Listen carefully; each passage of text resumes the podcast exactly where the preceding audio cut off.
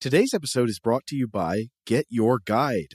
Want to make your next trip unforgettable? There's an easy way to do that. Book a Get Your Guide travel experience. No matter where your travels take you, Get Your Guide offers the best way to connect with your destination. Choose from over 100,000 travel experiences in the U.S. and around the world with Get Your Guide. Whether it's the Sherlock Holmes tour in London, the night helicopter flight over Las Vegas, or whitewater rafting in the Grand Canyon, whatever you're into, you'll find an experience you love. Discover and book your next unforgettable travel experience at getyourguide.com. Across America, BP supports more than 275,000 jobs to keep energy flowing. Jobs like updating turbines at one of our Indiana wind farms and producing more oil and gas with fewer operational emissions in the Gulf of Mexico. It's and, not or. See what doing both means for energy nationwide at bp.com slash investing in America. AirPods Pro with adaptive audio automatically keeps out the sounds you don't want to hear so you can listen to your music and lowers your music to let in the sounds you do need to hear. Hi there. Hi, what can I get you? I'll have a strawberry mango coconut probiotic smoothie with wheatgrass. Anything else? Extra wheatgrass. Here you go. AirPods Pro with adaptive audio. Available on AirPods Pro second generation when enabled. Welcome to Stuff to Blow Your Mind, a production of iHeartRadio.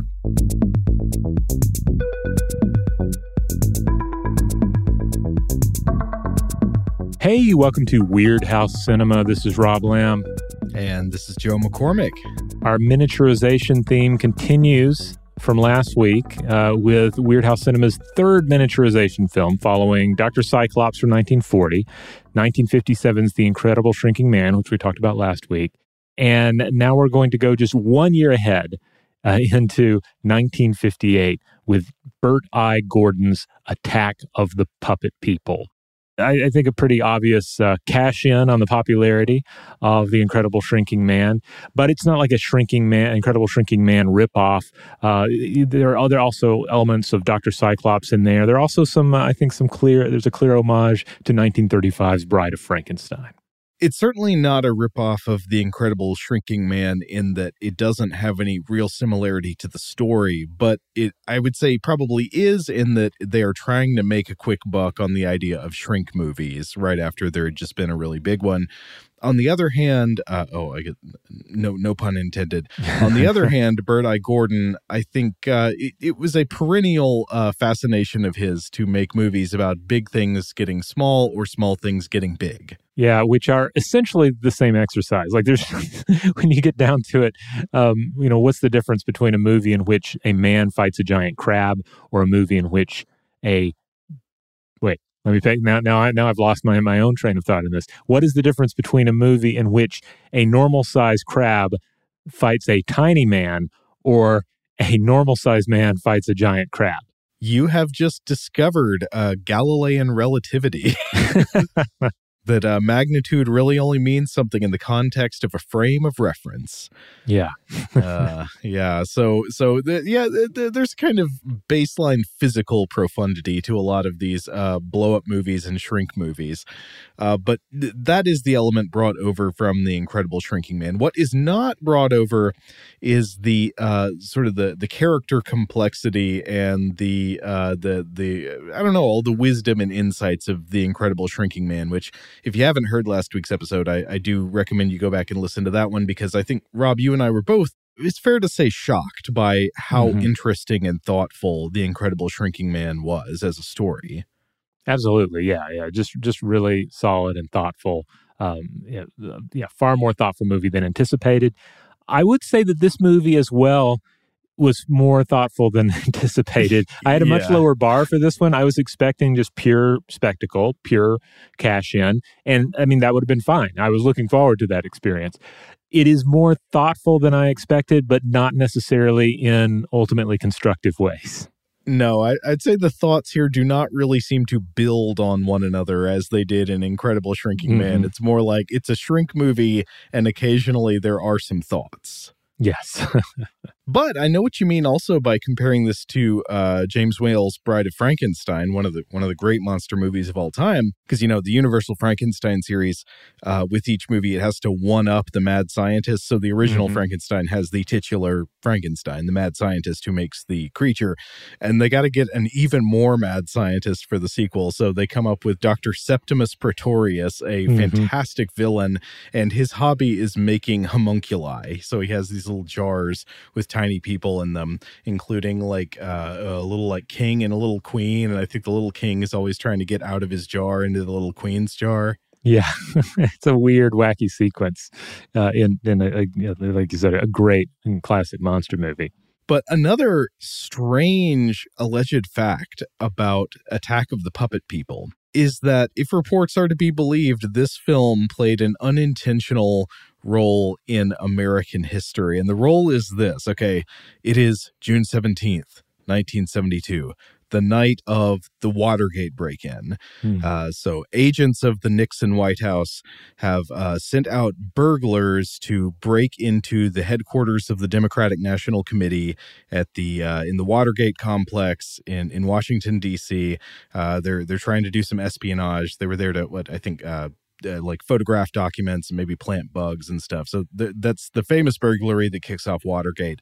But uh, the the thing that was the that sort of like set the fuse burning on uh, everybody finding out about the, the Watergate break in was that the burglars were caught that night, Mhm. and the burglars had a spotter who was supposed to radio them on their walkie talkies and let them know if the police showed up so they could get out of there. But according to an article called The Bartender's Tale How the Watergate Burglars Got Caught by Craig Shirley, uh, published in June 2012 in The Washingtonian. Uh, this spotter, who was across the street at the Howard Johnson's Motor Lodge, his name was Alfred C. Baldwin III, did not notice the arrival of police because he was too absorbed in watching a movie on TV, and that movie was Bert I. Gordon's Attack of the Puppet People. so, if, if this is to be believed, if Attack of the Puppet People had been even slightly less amusing of a film, the Mhm. Watergate burglars might not have been caught, and American history could have unraveled in a very different way. Yeah, what a strange place for uh, for for uh, for alternate universes to split around Bert I. Gordon's uh, Attack of the Puppet People. What scene do you think it was at when the police showed up and this guy could not be bothered to look out the window? Ooh, well, there are plenty of candidates for scenes that couldn't have been it.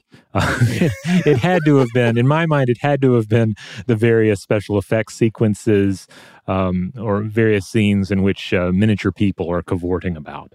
You don't think he was glued to the TV during one of the many elevator scenes or, or the uh, scenes of Mr. Franz receiving a phone call saying that he should come out to the lobby to meet someone? yeah, yeah, yeah, probably not one of those scenes. But it's worth noting on, on that, yeah, that this the Attack of the Puppet People is a movie that uh, you know, don't expect it to necessarily grab you right away. You got to let it set in. You got to let it get through. Yeah. It, it needs to travel to an, another location before it uh, it kicks in with the spectacle. Okay, I got another beef with this movie, and this is not going to turn into just ragging on Attack of the Puppet People because uh, highly amusing film. I'm going to Mhm. say overall, this is one I do recommend uh, for B cinema purposes. But this is one where the title and the poster just lie. They just lie to you.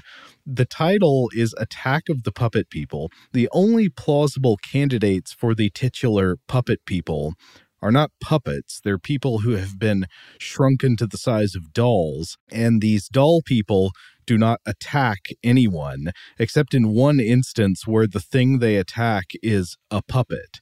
So the title would only make sense if it was Attack of the Puppet by people. Yeah, yeah.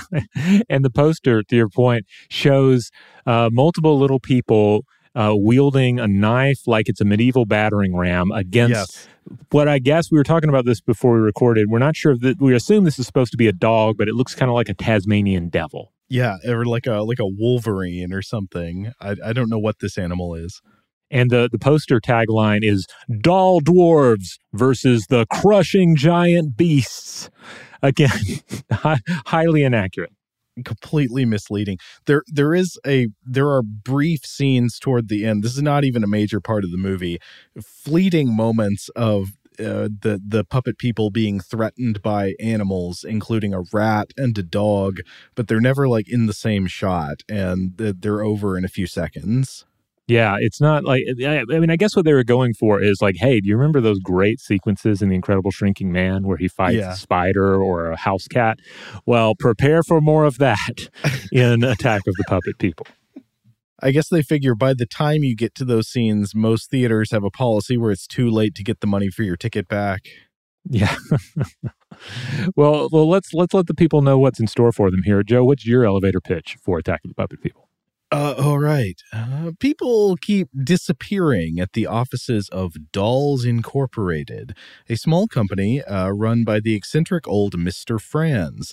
The mailman vanishes without a trace. His former secretary was never heard from again. Also, you are not allowed to play with the freakishly lifelike dolls in glass tubes over in the corner display case. That's it. all right, let's listen to the trailer audio.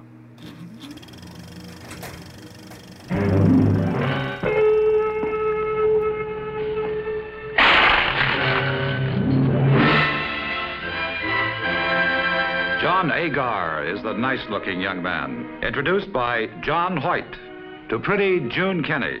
And when boy meets girl, well, they do what comes naturally. But the loss of love has made this mild mannered man into a maniac. A maniac who wants to make you a plaything and the fearsome fact is, he knows how to do it.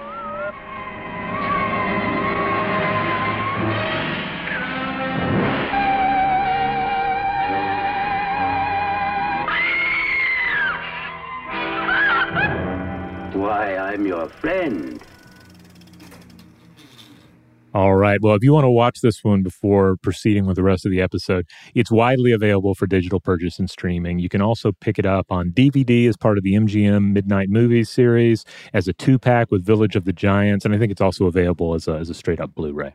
I would also add that as of today, I think watching this movie is the best way to see unedited scenes from uh, The Amazing Colossal Man. Yeah, yeah, it's it's uh, again kind of a kind of a shame. I'm I'm going to be optimistic though and hope that the reason for this is because somebody's just about to put it out in some sort of restored special edition Blu-ray. Especially since uh, to get into the the connections here on this one, uh, the, the director, the producer, uh, story credit as well uh, goes to Bert I. Gordon, who lived 1922 through 2023. Uh, he passed away earlier this month at the age of 100 years old. Right. So we sort of ended up here by saying we wanted to do a Bert I. Gordon movie. And we were originally going to do The Amazing Colossal Man, but as you noted, that's like, it's not on disc. And then that led us to The Incredible Shrinking Man. And then somehow we ended up back with Bert I. Gordon for the, the ripoff of The Incredible Shrinking Man. Right. So we've, we've come back around to, to I. Gordon before the month is out. Bert I. Gordon, B I G, Mr. Big, um, those were his initials. That was his nickname because he did a number of films involving big bugs, big humans, or humans so small that everything else seems big in the case of this picture. He was an icon of 1950s beast cinema. His earliest credit is producer on 1954's Serpent Island, but he moved into directing and writing with the follow up 1955's King Dinosaur. And then in 1957, he began busting out his Giant Man movies.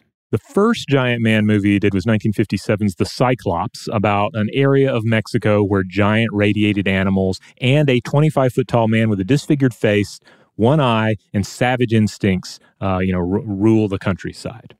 Okay. Um, I don't know that I've ever watched The Cyclops uh, in its entirety, but that one has Lon Chaney Jr. in it. The same year, he also gave us The Amazing Colossal Man, uh, this is another atomic enlargement tale, but one that uh, explores the emotions of a rational human being at the center of the change, played by Glenn Langan in a role that I always liked. Again, would love to come back and do this film when we have a better way to watch it. Um, uh, it's uh, and uh, maybe we'll discuss this a little bit when we get to the part in this movie where they're watching the amazing colossal man. Mm-hmm. In 1958, he followed this film up with a sequel, War of the Colossal Beast, uh, in which they say that Glenn survived, but he's now disfigured and savage, played by a different actor, and they dress him up in the same Cyclops mask from the earlier picture. Um, so that kind of completes his Giant Man trilogy. Uh, but uh, then he did a giant spider picture titled Spider or Earth versus the Spider, and then this movie, Attack of the Puppet People. Wait, so you could say that in 58, he may have had two different movies, both inspired by The Incredible Shrinking Man. This one, where it shrinks humans, but also maybe Earth versus the Spider because it involves humans fighting a giant spider puppet. I suppose so. Though I guess Giant Spider, I mean, whew, when you start thinking of like a full list of Giant Spider movies, uh, uh there are quite a number of them. Gordon remained active throughout the 60s, 70s, and 80s, and even came back to direct 2015's Secret of a Psychopath while in his 90s. Um, of his post Puppet People films, I'd say some of the more notable ones include 1960s Tormented. This one was featured on MST. It has Joe Turkel in it. Uh, 1962's The Magic Sword, also uh, an MST3K classic. This one starred Basil Rathbone, Estelle Winwood, and Gary Lockwood very fun sword and sorcery sort of movie. Uh, you know, very much for the kids. I've never seen it, but this one does look fun. I considered it for the show. Oh yeah, we could totally do Magic Sword someday. It's it's it's a lot of fun, and the the MST3K episode was was was great fun as well. Uh, 1965's Village of the Giants, also an MST3K uh, episode. This one had Tommy Kirk, Beau Bridges, Ron Howard, and more Joe Turkel. Uh, is this one kind of a attack of the killer teenagers? They're like giant sort of sock hop teens in it. Yeah, yeah, I believe so. And I, yeah, and this one, uh, if I didn't mention already, this one was also featured on MST3K, but I have a less clear picture of this one. I maybe only saw it once. Uh-huh. Uh, 1966's Picture Mommy Dead. This had Don Ameche, Zsa Zsa Gabor uh, in it, and this is an evil stepmom film. Uh. 1972's Necromancy, starring Orson Welles. Um, Orson I, Welles. yeah, uh, Orson Welles was for a quick payday on this one, and um, it's not supposed to be very good. Every July, peas grow there. and then uh, 76, Food of the Gods, a giant killer animal film based on a work by H.G. Wells. And then 1977, Empire of the Ants, a pretty late in the game Giant Ants film based on Wells, starring Joan Collins. Uh, haven't seen it. Heard uh, very conflicting reviews. Some say it's a hoot. Others say it is a it is a kind of gross bore. It's certainly no Phase Four.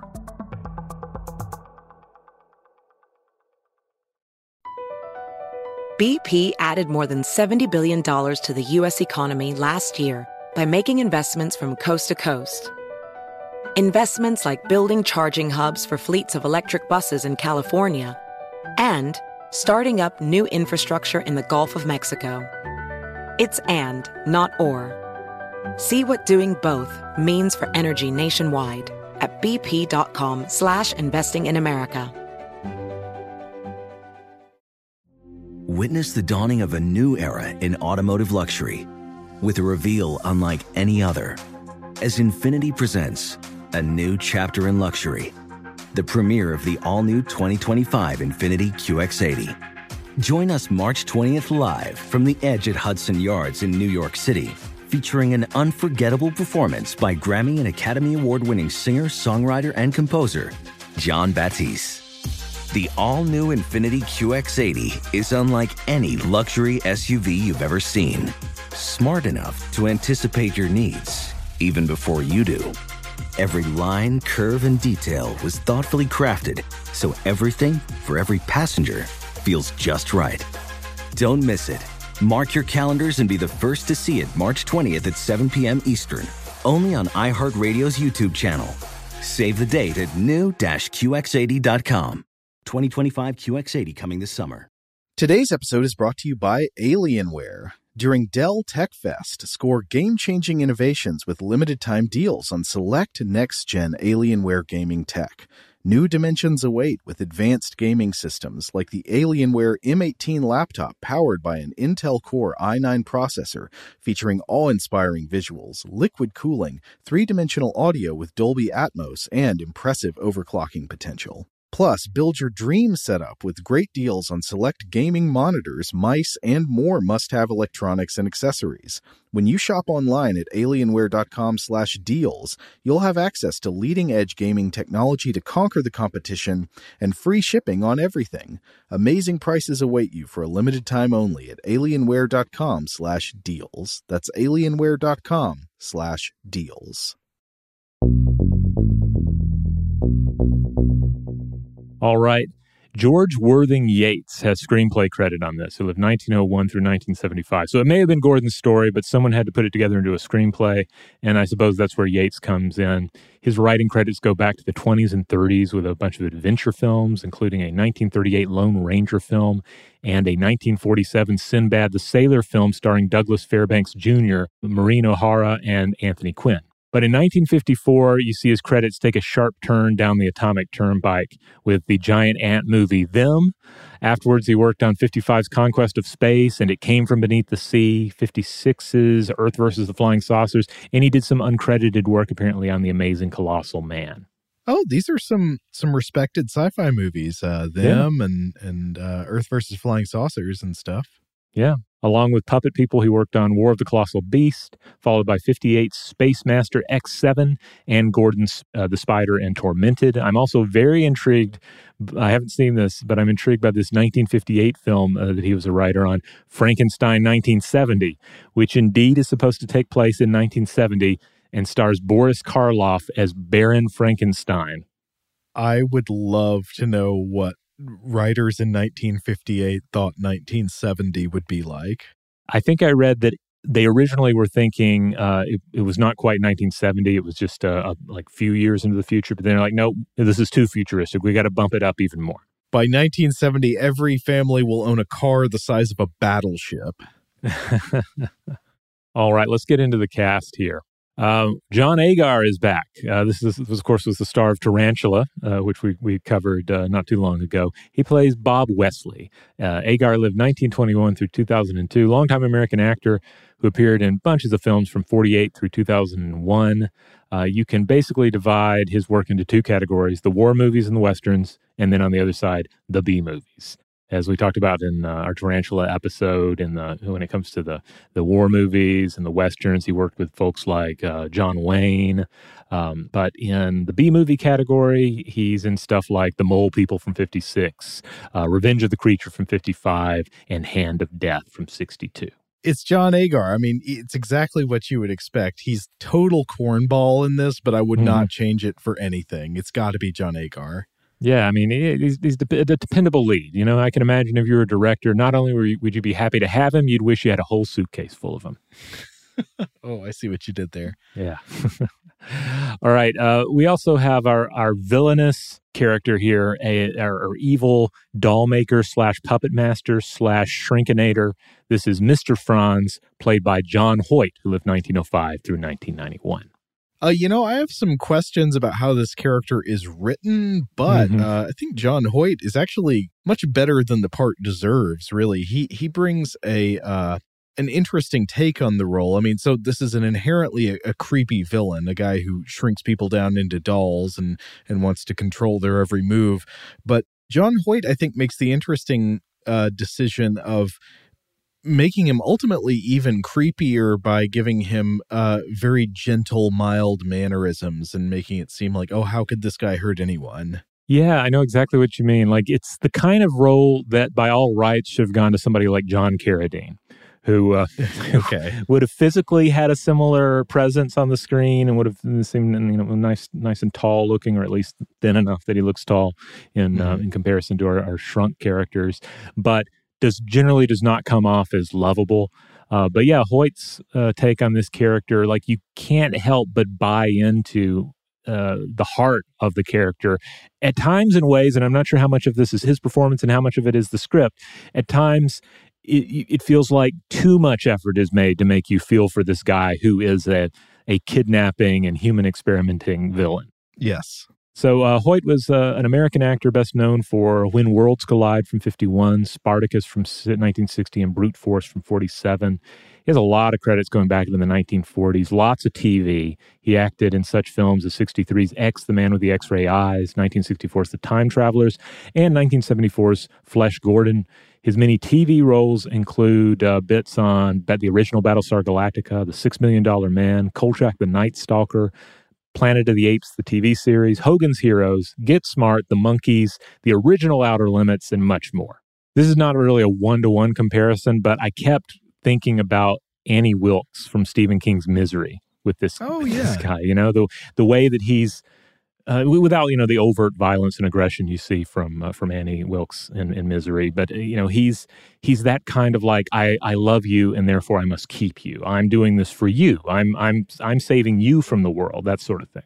Yeah, he at one point he gives a speech about how look you'll never have to pay taxes again now that I've made you into a doll.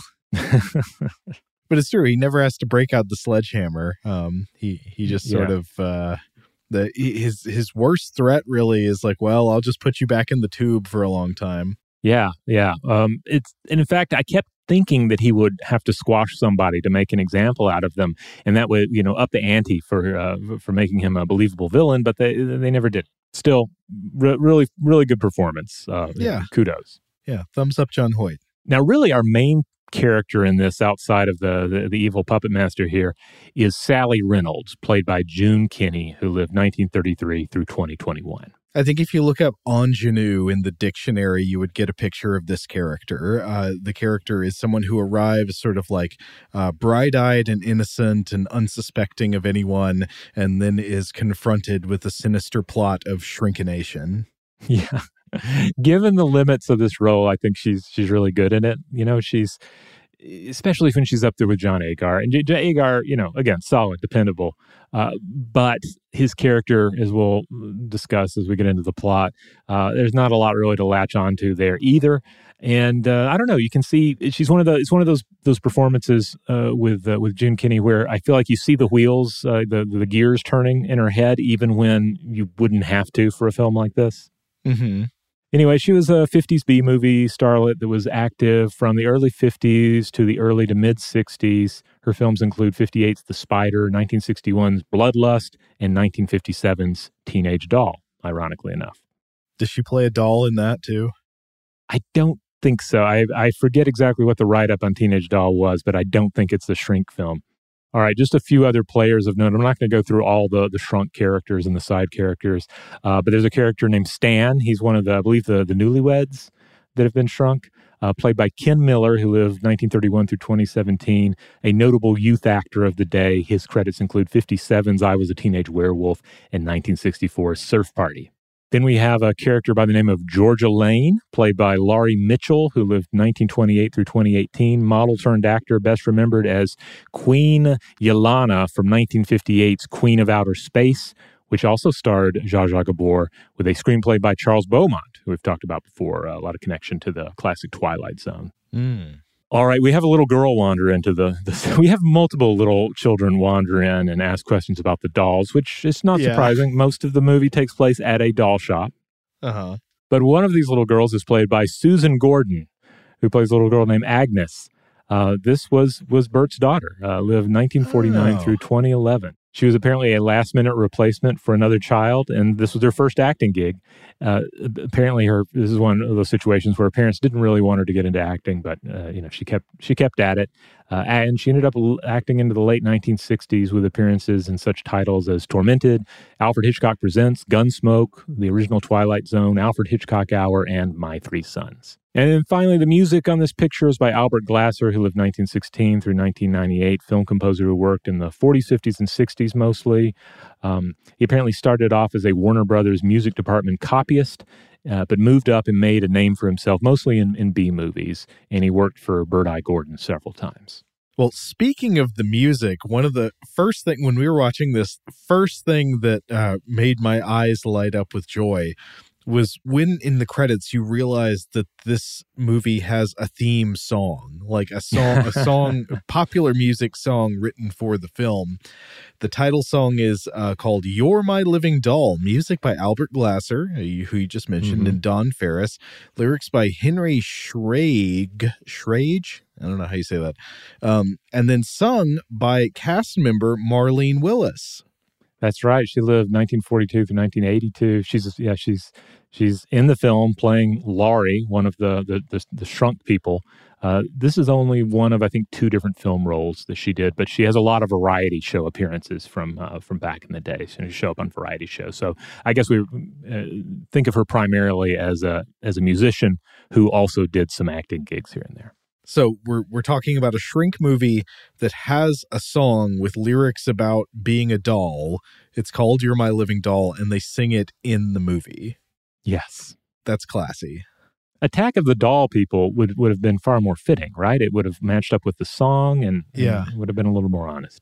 Where does the puppet thing come from? Well, as we'll discuss, I mean, they do share the stage with some puppets, and puppets Yes, are part of the plot. But All right, we can get to that. Oh, but another thing I wanted to note is uh, there are there are puppet people who we never meet in the film. We see them in a glass display case in the office. We also see them in the credits. So as the credits are rolling, we see people in glass tubes appearing across the screen. And I think only of the, a couple of the ones in the credits ever show up in the film. Now are the ones in the credits refresh my memory? Are they moving at all, or is it seemingly the same uh, special effect that they use for the the the, the people uh, in the actual film? They're they're not moving. I think they're Okay. just it's the same effect. I think. Yeah, which I took to be uh, just 2D paper cutouts of, Yes. of the people that were carefully held in such a way that you would not reveal that they were 2D to the camera.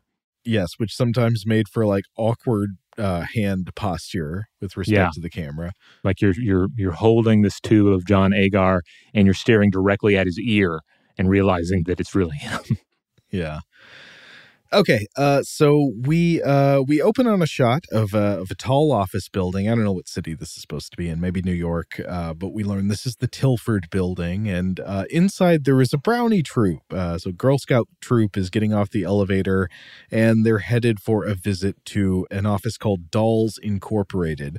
Inside there, the troop leader meets with the secretary, who's a very friendly and professional young woman, and the secretary calls on the phone to let Mr.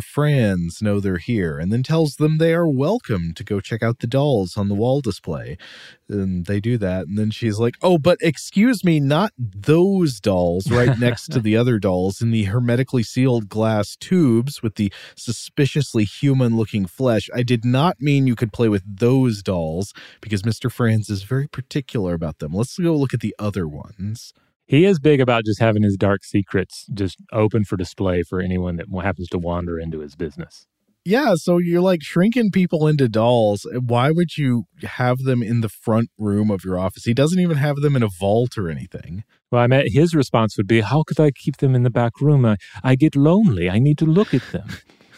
But he's always in the back room. It's he's having his visitors and secretary look at them. But what do I do when I come into the front room? I would get lonely if I couldn't see them. I keep one tube of John Agar in the bathroom just so I have some company. Yeah. Um so we zoom in on the the tube dolls while we get a horrible dramatic music sting dun and of course we see the the very realistic looking people except they do look kind of flat and I think they are paper cutouts. hmm Anyway, so we cut to some time later, and uh, a different young woman is wandering the halls of the building. She consults a classified ad that she's cut out uh, from the newspaper. It's in her hand, and it says that uh, it says General Office Girl wanted, easy work, good pay. Apply to Mr. Franz, Dolls Incorporated, Tilford Building, fifth floor. Uh, and this is June Kenney as Sally Reynolds.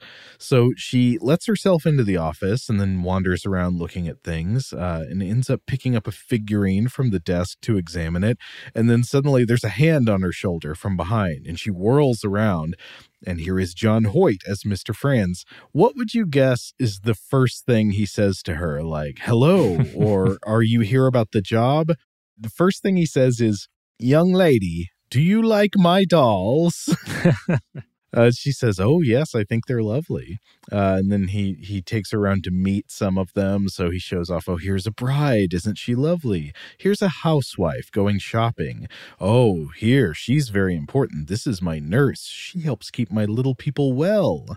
So he's already like taken the dolls, uh, taken taken them a little serious. Mm-hmm. And Sally notices this. She's like, Oh, you treat them like real people. And he says, But of course, they're my friends. My name is Mr. Franz. And she uh, is creeped out, as many people would be. So she tries to leave, but Mr. Franz runs to the door to stop her. Good move. And he starts giving her a job interview there while he's preventing her from leaving. The main thrust of the job interview is Are you married? Answer is no. Do you live with any family or roommates? Answer is no. And he's like, Oh, you're perfect. You're exactly what I need for this job. You're hired, next victim. Yeah. And I guess the I don't know. I guess it's just that like Sally is so is so good-hearted and innocent. She doesn't notice maybe that the that the entire thrust of the job interview is would anybody notice if you went missing? Yeah. Even in this interview, though, Franz is constantly doing this. He's always playing the pity card uh, the Yes. self pity card. You know, he, he, there's the loneliness thing, but also the well, I and I'll I'll pay you a standard rate, maybe even a little more, though it'll be difficult. You know, or Yeah. something to that effect, where he's he's like, uh, yeah, it's it's always about what a bad time Mister Franz is having. If you've seen what we do in the shadows, Mr. Franz is kind of an emotional vampire. Yeah, and he's he always is. just like, "Oh, I've, I'm so lonely. I couldn't. Bear, I don't know what I would do without you." Yeah, he's very lonely and controlling, and is all about putting the blame for his loneliness on anyone in his vicinity. And in this case, they're mostly people he's kidnapped and um, and experimented on. Right. So he eventually uh, uh, pressures her into consenting to answer a ringing telephone, uh, and then he goes back to take the call in the rear. So here we get a good look at the the layout of the office, which will uh, spend most of the movie in. There's sort of a front room where like there's the secretary's desk and a waiting area and dolls in uh, display cases on the walls, and then there's a middle room which is the factory. This is equipment for making dolls. You get like plastic uh, injection molding and conveyor belt for doll heads, and then these tables covered in in parts, uh, arms and legs and stuff. And then there's a back room behind a door that says no admittance. And beyond that door, there's a room that has a desk and a telephone, as well as a couple of operating tables with some big ray gun aimed at them. Hmm.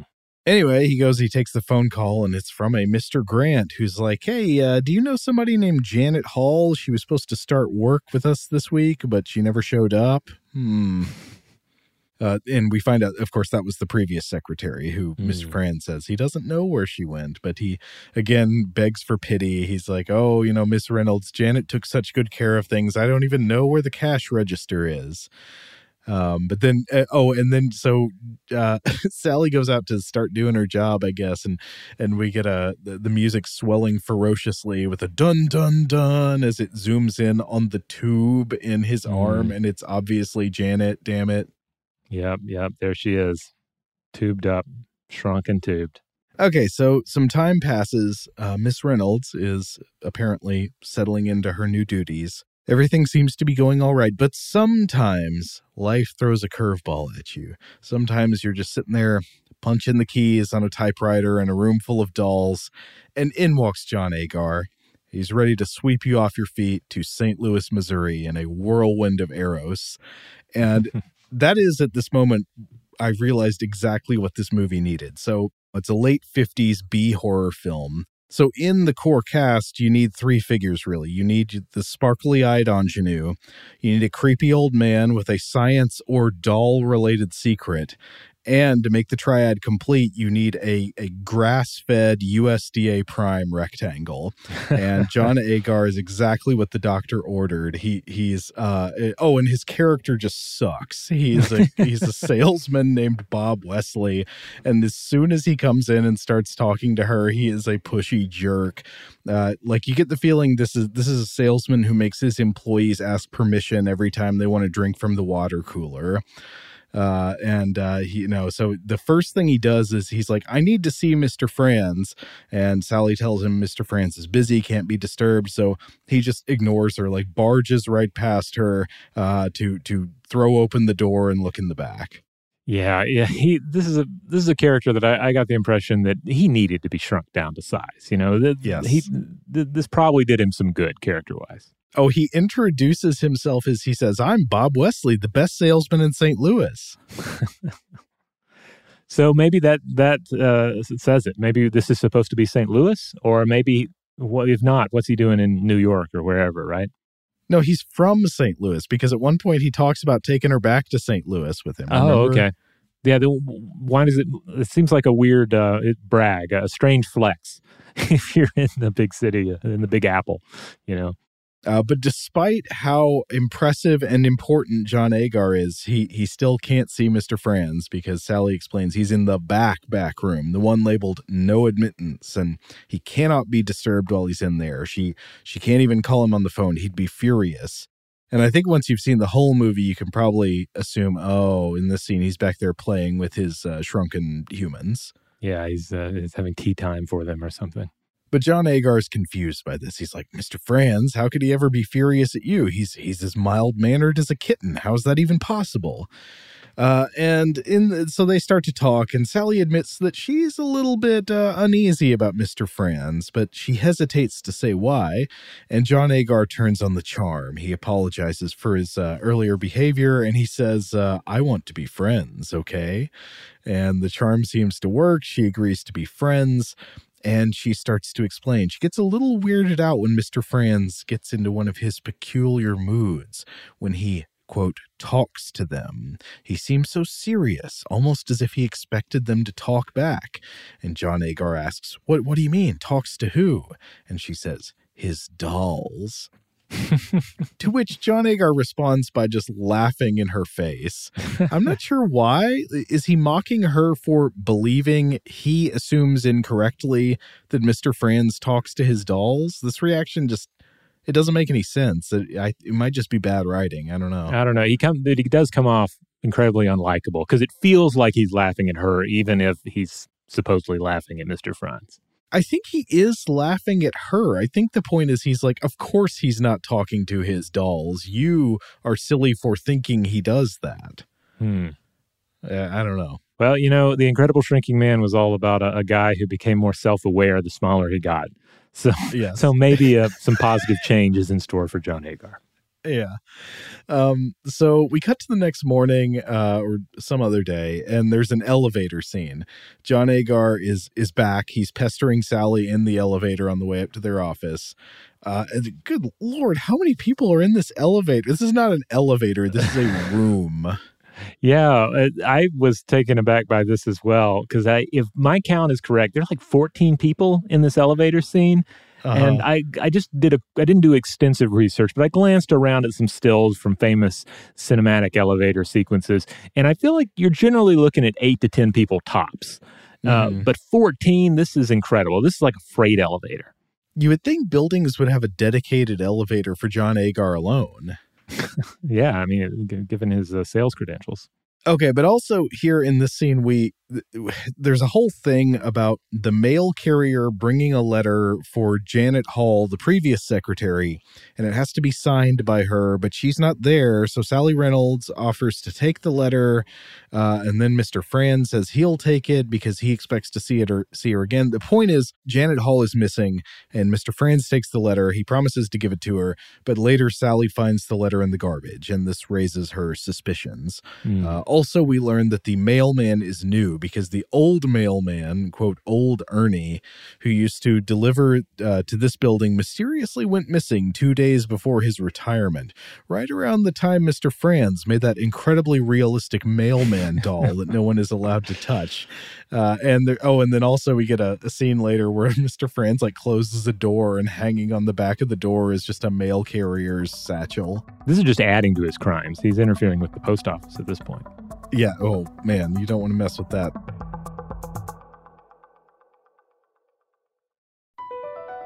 BP added more than $70 billion to the U.S. economy in 2022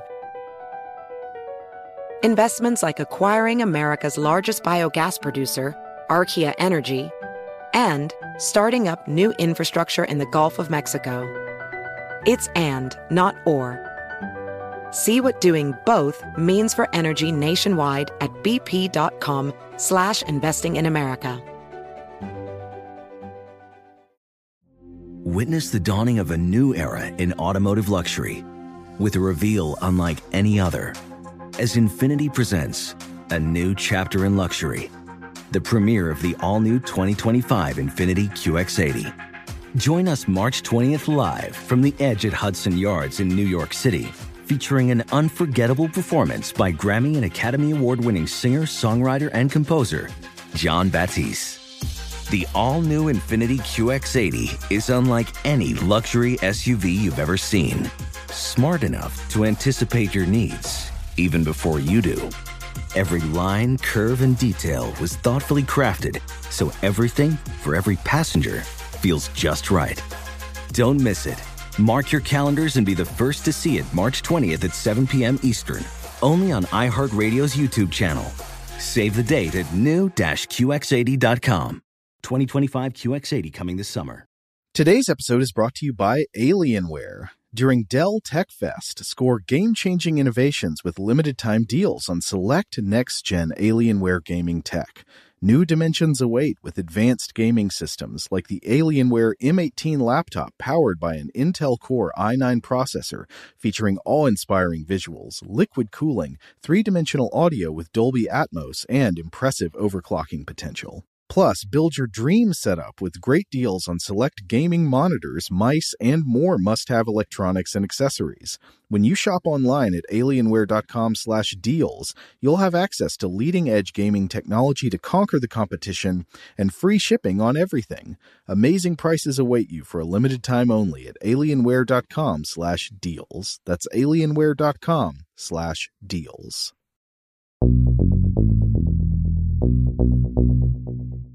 So, you know, much like many movies are padded out with extraneous scenes of people driving to the next location or parking cars when they arrive, this movie is padded out with a lot of scenes of people arriving at the office, calling in to say they've arrived, walking back and forth between the rooms in the office, and so forth.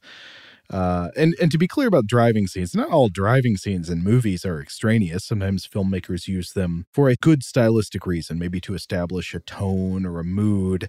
But a lot of B movies, you know, they don't accomplish much in terms of style. The the driving scenes are just some filler to get you to the target runtime of 82 minutes. And I think a lot of the the sort of like human padding scenes in this are the same way. It's just people arriving in places, saying they've arrived, and so forth. Not much is really getting done there in terms of plot or mood. Yeah, I'm reminded of, of, there was at least one essay from Umberto Eco where he gets into this. There may have been more than one. One where he was talking about movies, one where he was talking about literature.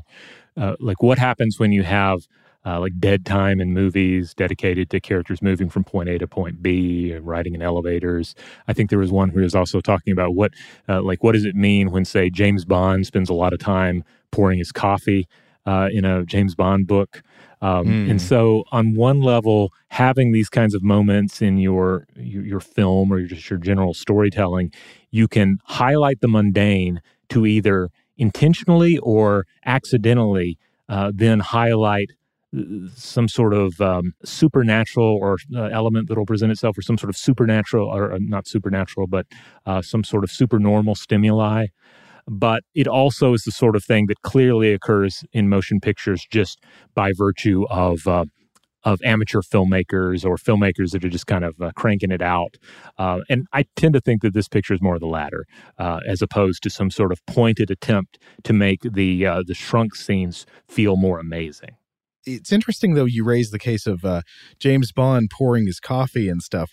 I do think specifically in the case of James Bond, a big part of the aesthetic of the Bond books and the Bond films is uh, the stereo feeling that emerges between like sex and death on one hand and consumption of luxury uh, food and drink items and use of like luxury hotel and automobile facilities uh, on on the other end. You know, it's like exactly what the James Bond feeling is is uh, it's danger. It's like erotic and uh, and life and death thrills alongside luxury goods.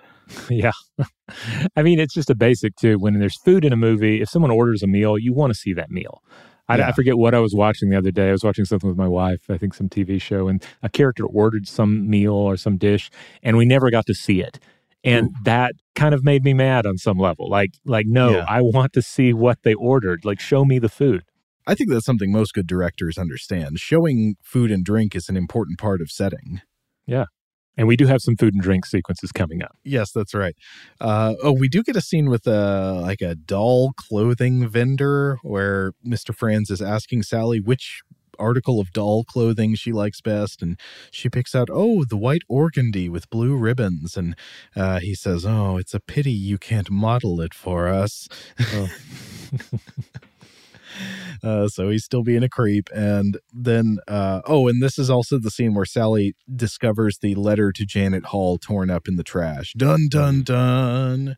Yeah. Uh, oh, also here we introduce a new character. This is Mr. Franz's old friend Emil, and it is through Emil that we learn a lot of backstory. So I think they knew each other from back in the day when they were both in the puppet show business. So Mr. Franz was once a puppeteer, a performer, and uh, Emil is in town to do a string of big puppet shows at the theater. It seems like he is still a world class puppeteer.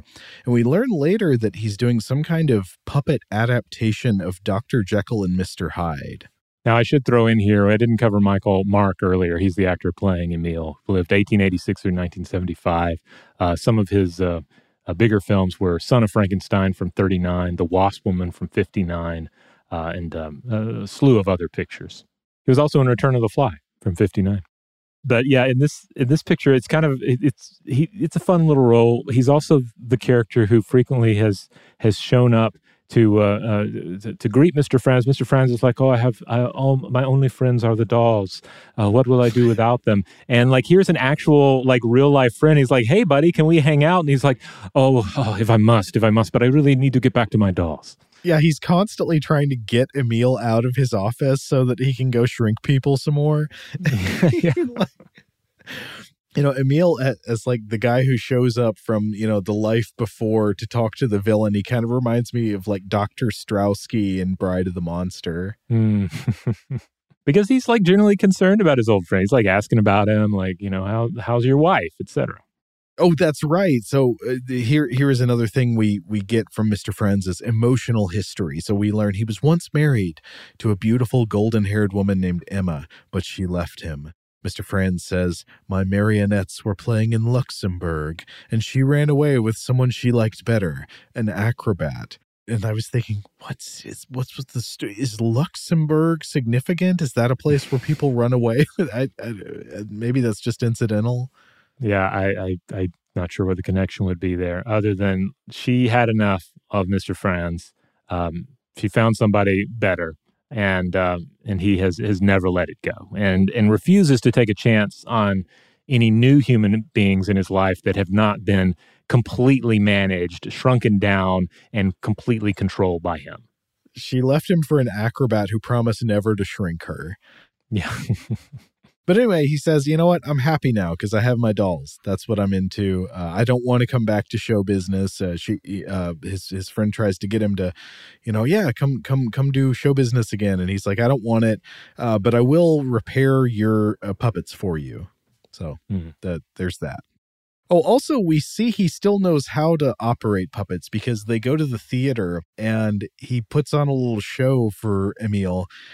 And I don't, I'm confused by this theater setup. So the people in this large theater are all watching this tiny puppet show in a box about three feet wide. Like it looks like a, a normal size auditorium. So people might be seated like 80 feet away, and these puppets are less than a foot tall, and the action is taking place in this little three foot space. Yeah, I don't know. I, I, mean, I've seen a number of puppet shows over the years, and sometimes they've, I've, I mean, it's it's certainly a medium where it's better if you can be up close for it, especially mm-hmm. the smaller scale stuff.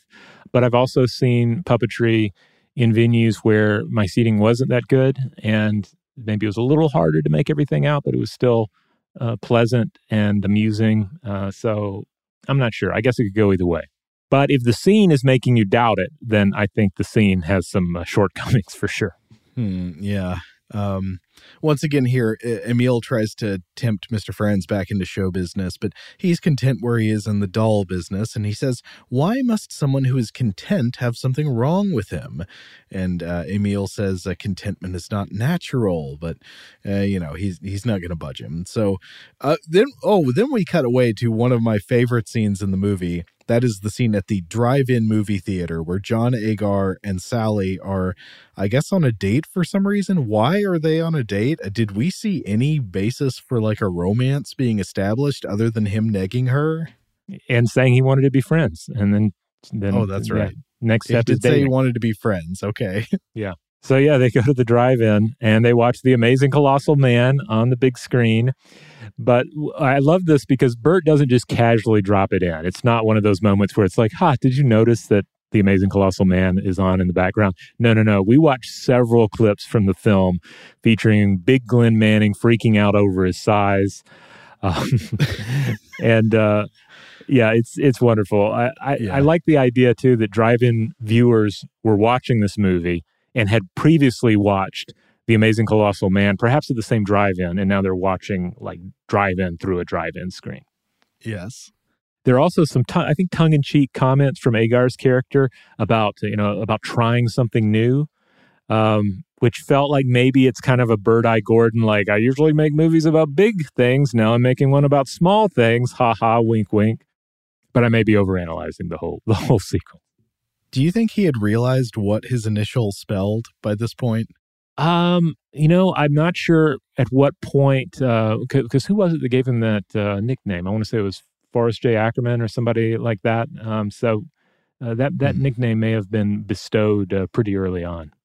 Well, anyway, this drive in date leads to some plot developments because, as is well known, if you watch a Bert I. Gordon movie at the drive in on your first date, the next step is immediate and irreversible progression to full wedlock. So they decide to get married.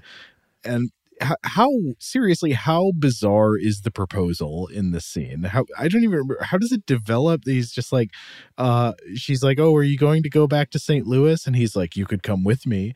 And she says and do what? He says become mrs bob wesley. Well, you have to remember that the Amazing Colossal Man is um, is a very stirring film about about the growing distance between a man and his wife and oh, so okay. it can it can make one maybe even a little bit impulsive about the need to hold on to people you're you've known for like what a week uh-huh. and uh, and and maybe want to want to actually lock that down with a wedding ring yeah it makes you hold fast to the nearest pushy salesman uh, so they're gonna, yeah, they make plans. They're gonna fly to Las Vegas and get married the very next day, and then they're gonna move to St. Louis together. And so uh, Bob tells her, you know what, you don't even have to tell have to tell Mister Franz. I'll tell him for you. I'm gonna go in in the morning and and tell him that that you're not coming back to work. That's, I guess, that's how these dynamics worked in the 50s. Yeah. Well, I think she says she didn't want to face him because oh, she felt bad because of course he he'd like guilt trip her about it. We know what yeah. he would do. He he is a creep, so and uh, and and can be very forceful with his self pity. So yeah, get John Agar in there. He's he's a, a cold hearted hunk. He can he can manage exactly. It. Yes, this pushy salesman will not be bothered by his pleas for pity. but then uh, back at home, it's the next day, and Sally you know, where's where's Bob? She receives a call from Mr. Franz. It seems Bob has left town without her. How horrible. Mm. Uh, and so she goes into the office, and Mr. Franz is like, Oh, that wasn't very thoughtful of him. But Sally doesn't believe it. Could John Agar possibly have treated her this thoughtlessly? Oh, also now Mr. Franz has a tube with a tiny John Agar in it. And she's like, wow, it really looks like him. It could almost be him, except mm. he wasn't this small and Mr. Franz gives a speech in response to to her saying, you know, it really looks like him. He says, "Thank you for the compliment. You know, it is the aim of every composer to fit the world within the limits of his symphony. A writer wants to put all of life between the covers of his book. Well, if I can make my dolls in the image of those I know and love, I'm satisfied." You know, I'm reminded for the first time here as we're recording it that even though last uh, episode was was our first shrink movie in a while. The episode before that, if I'm remembering correctly, Clash of the Titans. Um, that, that, of course also has these scenes where like Zeus is handling these miniature versions of people and oh, yeah. uh, controlling and manipulating them. Uh, and that, that's basically what Mr. Franz is creating for himself here. He's setting himself up as the uh, self obsessed God that treats everyone in his life like they are little playthings that he has complete control over. Well, he could have just taken a page out of your book and got a miniatures hobby. He didn't have to shrink all these salesmen and secretaries. That's true. I was actually uh, clipping out some minis while uh, watching the movie and, and didn't realize the irony of that until I was a good ways in. I have one of you and JJ and everything. It's, it's uh, so Sally's, I think she's seen enough. She knows what's going on now. So she goes straight to the cops. She says, Please help. My boss turned my fiance into a doll. and the detective treats her like she's out of her mind until she starts to mention other people to whom she thinks the same thing has happened. There is Janet Hall, uh, the previous secretary. There's a mailman named Ernie, and so forth. And what do you know? The detective starts leafing through his files and he finds that these are all missing persons. But that makes me think wait, the detective never put it together that like half of the missing persons in town all have a connection to the same doll company? Yeah, well, I mean, we don't know that he's a good detective. Yeah, but, uh, he appears not to be. but I did ultimately kind of like this. See, this sequence kind of uh, got its hooks in me because it seems like he's just going to laugh her off. But then he's like, oh no, actually, these are all missing people's cases. And then he's like, well, let's go check it out. And part of me gets kind of wrapped up in the in, in the plot here. And I'm like, yeah, okay, nail him, get this guy. That we're going to actually yeah. arrest him here. Yeah, I know what you're saying. That that was a, a, a, nice plot move. I think a lesser movie would have just had him laugh her off completely and then move on to the next thing. Mm-hmm. But no, she she makes a logical case. She's like, "What about all these missing people? Those are actually missing people." So so uh, we get further investigation. Uh, so Sally and the detective go to Dolls Incorporated uh, the cop is like, uh, "Look, Franz, I hear you've been turning people into dolls. Is that true?" and uh, he, you know, Franz is sitting there with John Agar in a tube at a table, and he he denies it. He's like, "Whoa, that's silly. How could I turn people into dolls?" And the detective asks, "How come that doll you're holding looks exactly like her boyfriend?" Because it's a little John Agar there, and he replies by setting it on fire. yeah, just drops a match in there, and woof, uh, John Agar goes up in flames and is just completely incinerated. Now, of course, Sally is horrified, but then this leads to uh, Mr. Franz opening up maybe my favorite set piece in the film. This is the best image from the movie. Yeah, opens up the suitcase, and what's in there but six tubes of John Agar, a suitcase full of John Agars. Looks like Santa came early this year. It's so many John Agars. What would you do with them all? Yeah. And I mean, I was trying to piece that together. Like, why? Well, first of all, how? Because it, we'll get into exactly how Franz's miniaturization is supposed to work in a bit. And he never, there's never mentioned that he can create copies. Like, I don't know why we have a plurality of Agars in the picture. It's never explained uh-huh. in context with Franz's method of miniaturization. Um, like is it, are these just mere backups because he likes this guy so much just in case a friend gets uh, smashed or eaten by a neighborhood cat or i was wondering too is this like a fuel source because we see how quickly john agar goes up uh, in uh-huh. flames perhaps a canister of this is enough to like uh, power an airplane uh, to fly from new york to london or something Oh yeah, John Agar, the energy source of the future. You can imagine like this facility powered by 100% clean burning John Agar. Yeah. I mean, I guess the other less fun interpretation is he also makes super accurate dolls.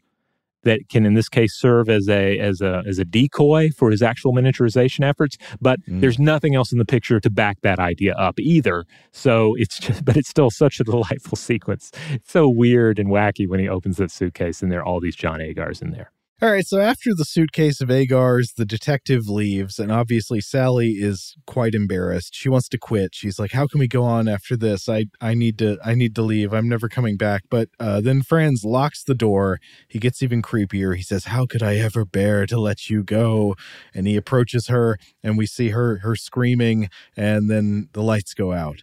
And what happened was she loses consciousness, and when she wakes up again, she is lying down on a strange surface with her head on some kind of rope or something. And then she she sits up and she finds she's dressed strangely. And the rope her head was lying on was not a rope, but a telephone cord mm. of enormous proportions. And what she's wearing is a napkin. That's right, Miss Reynolds has been shrunken. Uh, so she's surrounded by all these huge objects a, a rotary telephone bigger than she is, big scaffolding of drawers and shelves with paint cans and stationery and chemistry equipment, all of monstrous size. And right off the bat here, I think we need to compare the shrink effects in this movie with last week's movie, The Incredible Shrinking Man. Uh, the Incredible Shrinking Man is uh, wonderful in many ways, but uh, with the effects, I think it really made you feel the alien horror of changes of scale. And so the gigantic sets representing matchboxes and sewing needles and everything, uh, the mouse traps, uh, they they looked spectacular, but they also made you feel how truly frightening it would be to be in the same environment you live every day, but a couple of inches tall. Oh yeah, absolutely by comparison, the special effects and gigantic sets in this movie are not even close to as good. Now, they are quite amusing. I'm not going to I mean, this movie's a lot of fun, but they do not at all make you feel that scale change as as the kind of nausea or horror that that Incredible Shrinking Man does. Uh, one way that Puppet People really does not compare is that the scaled up stuff all around them feels totally inconsistent in respect to the size of their bodies. Like, are the puppet people bigger than a telephone or smaller than a doorknob? Yeah, you get the feel that like basically Bert and his people were like, "Hey, you, your team, or you're building a giant doorknob. You, you're building a, a giant uh, telephone." And yeah. it wasn't really there weren't really any details about exactly how all these things should scale to each other.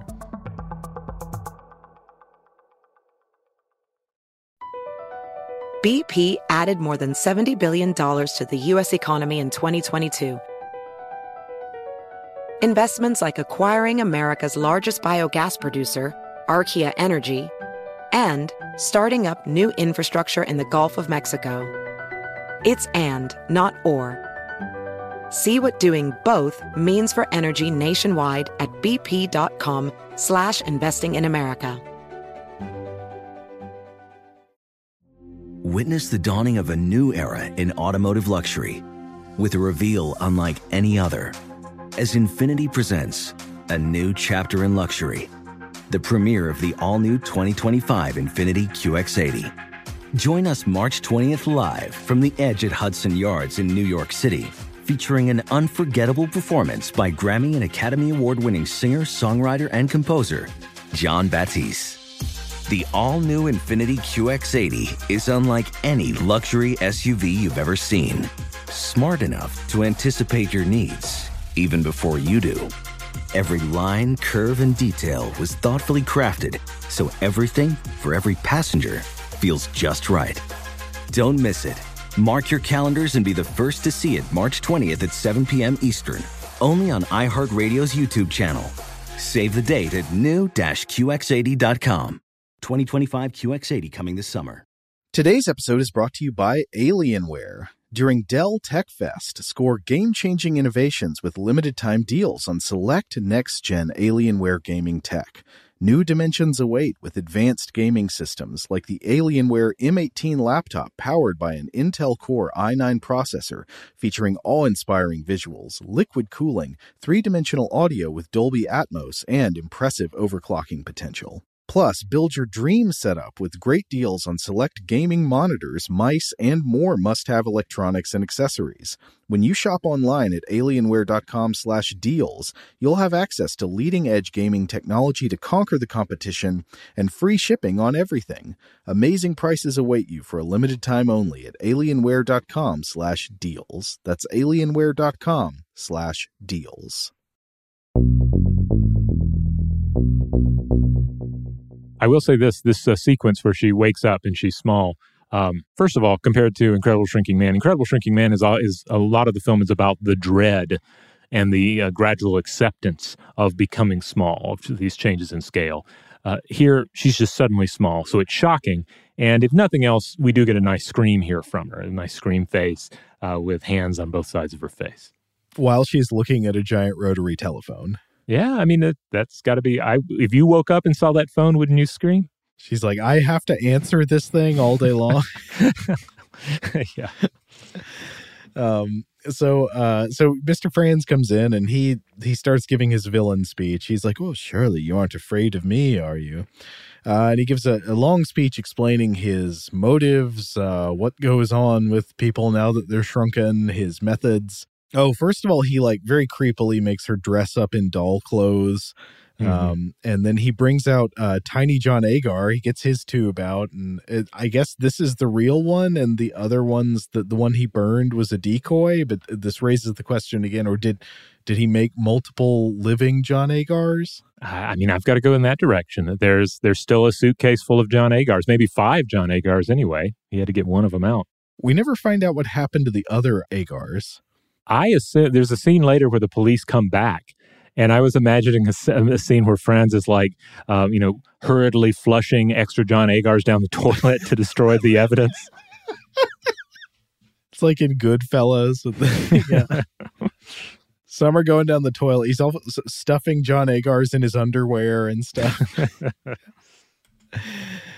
uh um yeah so sally gets john agar out of his tube and he wakes up and john agar's mad. He starts like throwing things at mr franz and it you know he's tiny it doesn't really do anything.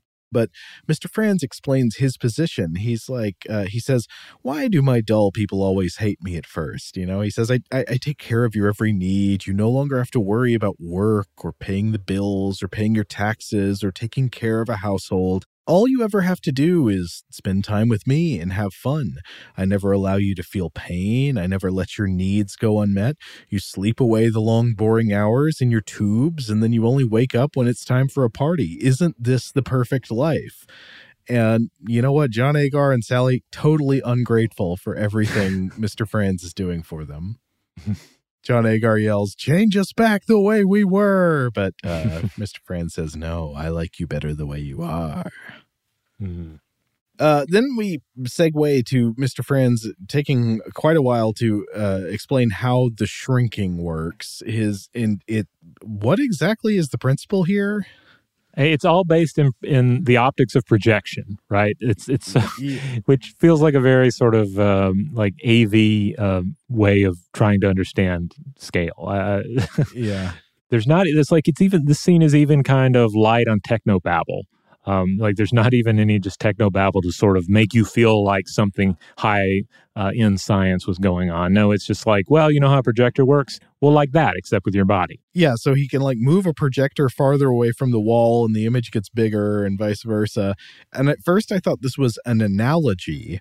But mm-hmm. then it turns out that's just what he's doing. He's using like photo, I don't know, yeah, like optics to I don't understand it, but another thing to note uh, did you notice the same thing when franz actually goes over to the table where the machine shrinks people he's trying to demonstrate for bob and sally by shrinking a cat but then when we see where they are like from their perspective a shelf is blocking their view so they would not actually be able to see the demonstration at all Mm, I didn't notice this. I was just too distracted by the cat because uh, I was thinking back to Incredible Shrinking Man. I was like, are they going to have to fight that cat? What's going to happen with the cat?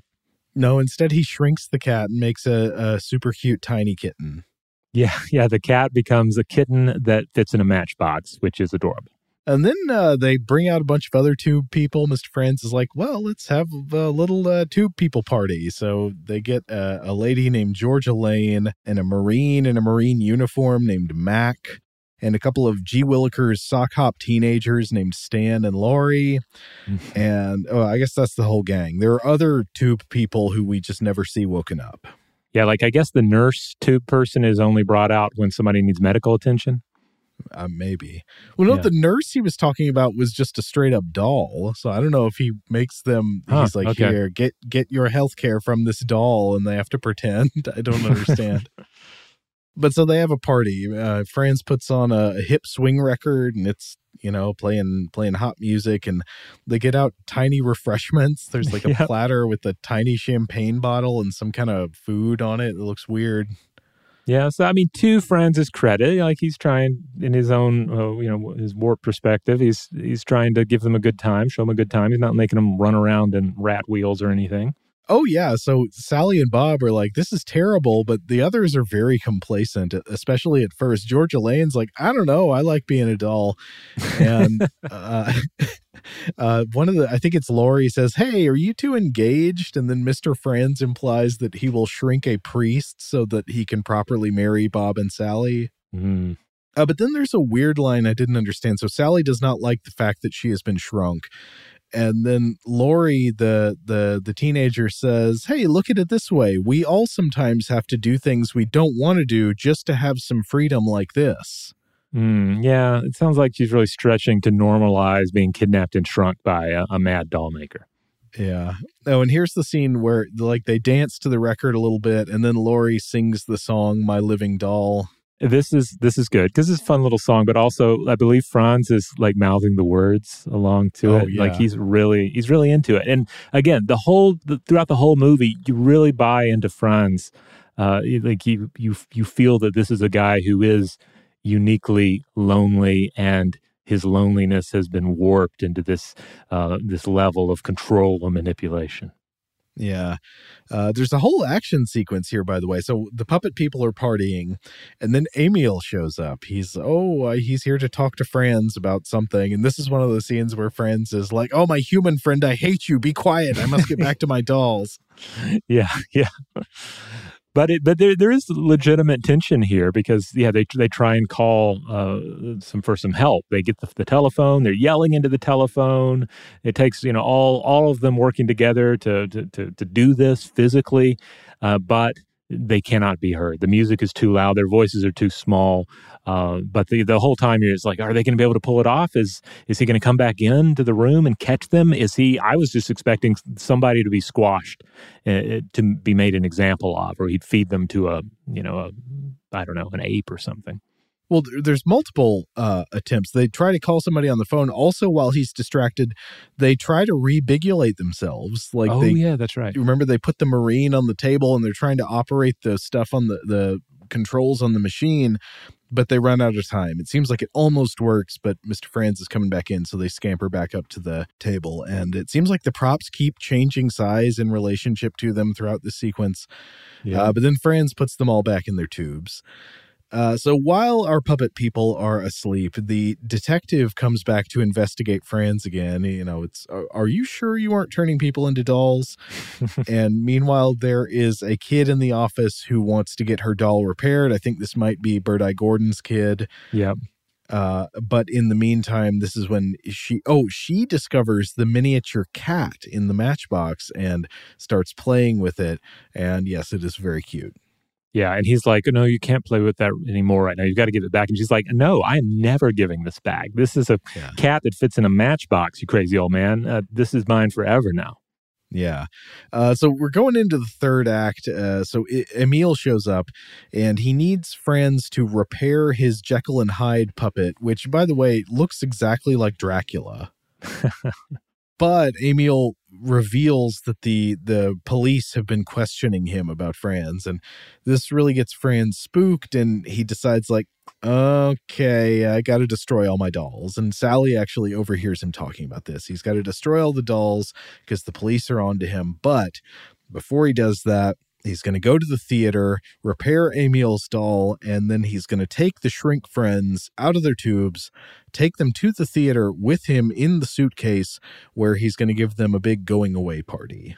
Yeah, I mean, it's even a little darker than that. Like, it's pretty. It's it's it's. He's basically saying that I, it's going to be a total murder suicide situation. Like, Yes. I am going to destroy you all and kill myself, uh, but it's all right because we're all going to die together uh, because you're my friends. It is very creepy. It's like it. The, the creepiness uh, is seems intentional and definitely shines through. Oh, yes. Yeah. But also, Sally overhears this, and then she really does not show the appropriate level of urgency in telling all of the other people. Like, so they get taken out of the tubes and they're all getting ready for the party, you know, bathing and getting dressed and stuff. And then it's like, hey, Sally, what did you say about he's going to destroy us all? And then Sally's like, oh, yeah, that's right. Yeah.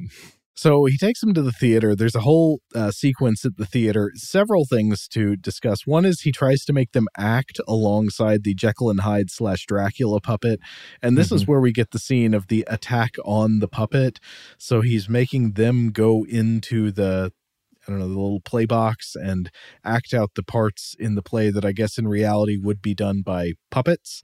Mhm. Um, so, uh, but but when he makes John Agar go in there, John Agar says, uh, you know, uh, this Jekyll and Hyde puppet, he is a monster, but he's not half the monster you are. And then he grabs the puppet and rips its head off and smashes it.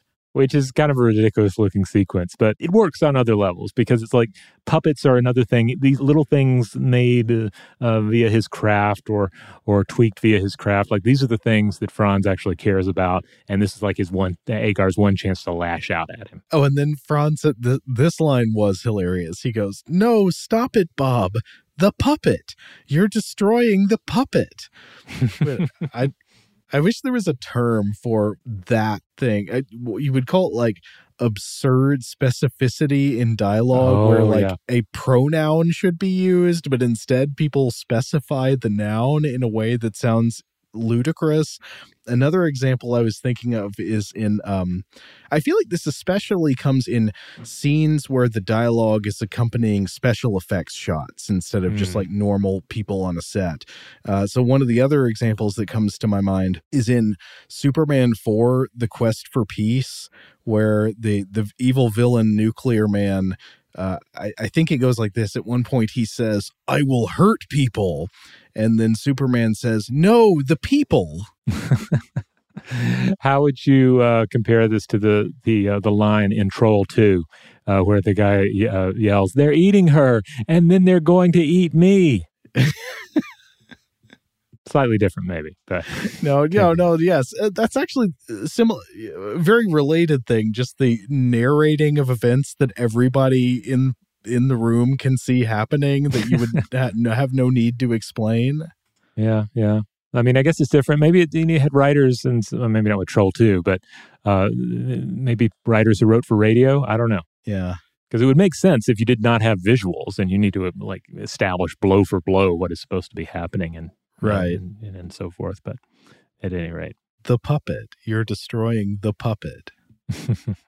Well, anyway, Franz here gets interrupted by a stagehand, uh, and in the meantime, the doll people all scatter and escape. And there's a big adventure sequence where Bob and Sally they run, they make it outside. They are briefly menaced by a rat, uh, but then they're in in a, in a really shocking twist. There's a cat that comes to the rescue by attacking the rat that's attacking them. Mm, who who would have expected it? That's a real twist, Bert. So th- I think their plan is they got to get back to the building they came from and get back into Mr. Franz' office so they can rebigulate themselves in the machine. Mm-hmm. And along the way, they get attacked by a dog, uh, but then a delivery man chases the dog away. They re-infiltrate the office by getting inside a parcel. They like get inside a box that's addressed to the office. The mail carrier takes them to the office, and then they rebigulate just before Mhm. Mr. Franz arrives to stop them. Uh, and then, uh, so like they, so Bob and Sally are restored to regular size.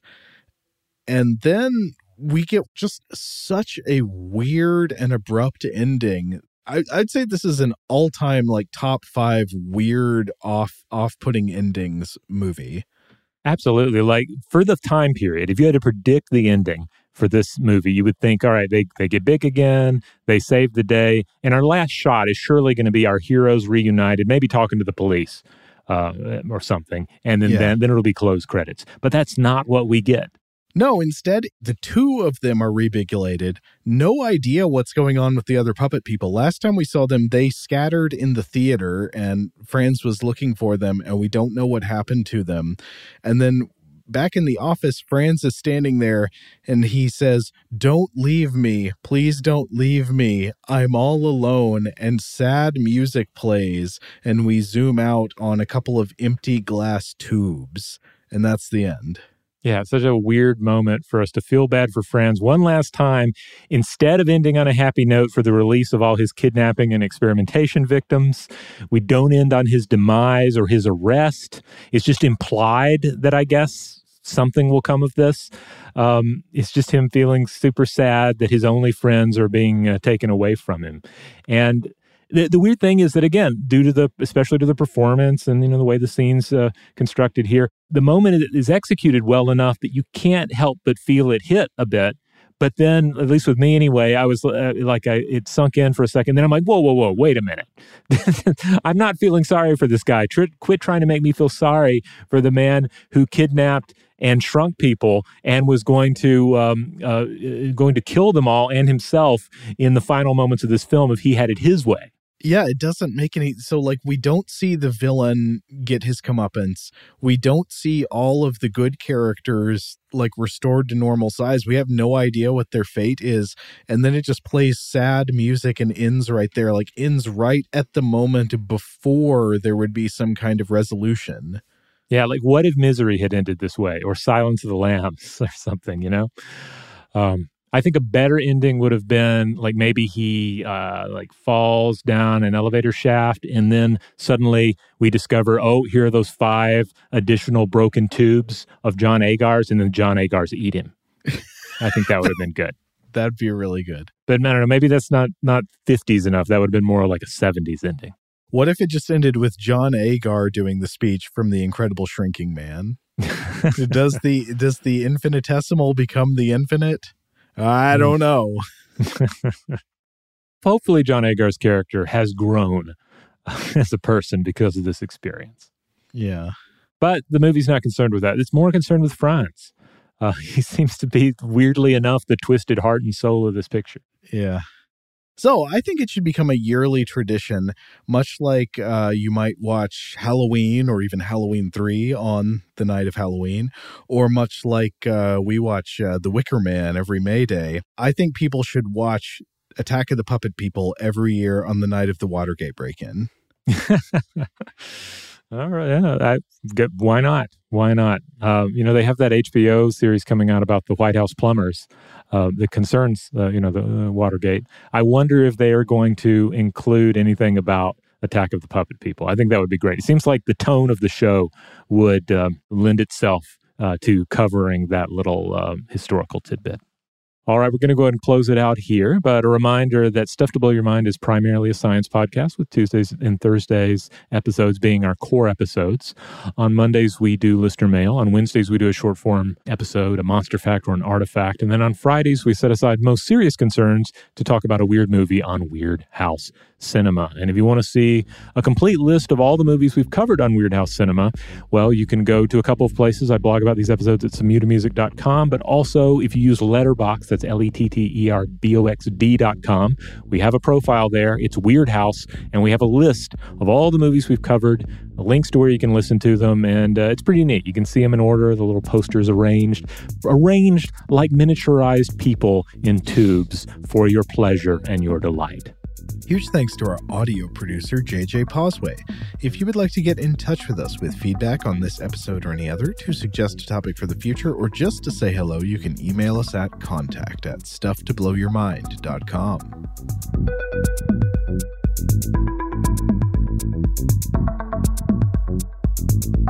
Stuff to Blow Your Mind is production of iHeartRadio. For more podcasts from iHeartRadio, visit the iHeartRadio app, Apple Podcasts, or wherever you listen to your favorite shows. Infiniti presents a new chapter in luxury, the premiere of the all new 2025 Infiniti QX80, live March 20th from the edge at Hudson Yards in New York City, featuring a performance by Jon Batiste. The all new 2025 Infiniti QX80 is an SUV designed to help every passenger feel just right. Be the first to see it March 20th at 7 p.m. Eastern, only on iHeartRadio's YouTube channel. Save the date at new-QX80.com. Don't miss it. 2025 QX80 coming this summer. Zigazoo has made me zigzag. What I mean by that is, I swore I would never let my kids on social media, but now I'm setting them loose on Zigazoo. Zigazoo is a space for kids to post videos they've created and to share them with other kids just like them. Videos that are moderated by actual people. And since there are no comments or messaging, you don't have to worry about social trolling. Zigazoo, the world's largest social network for kids. Download the Zigazoo app today. There's plenty to celebrate in March and ex-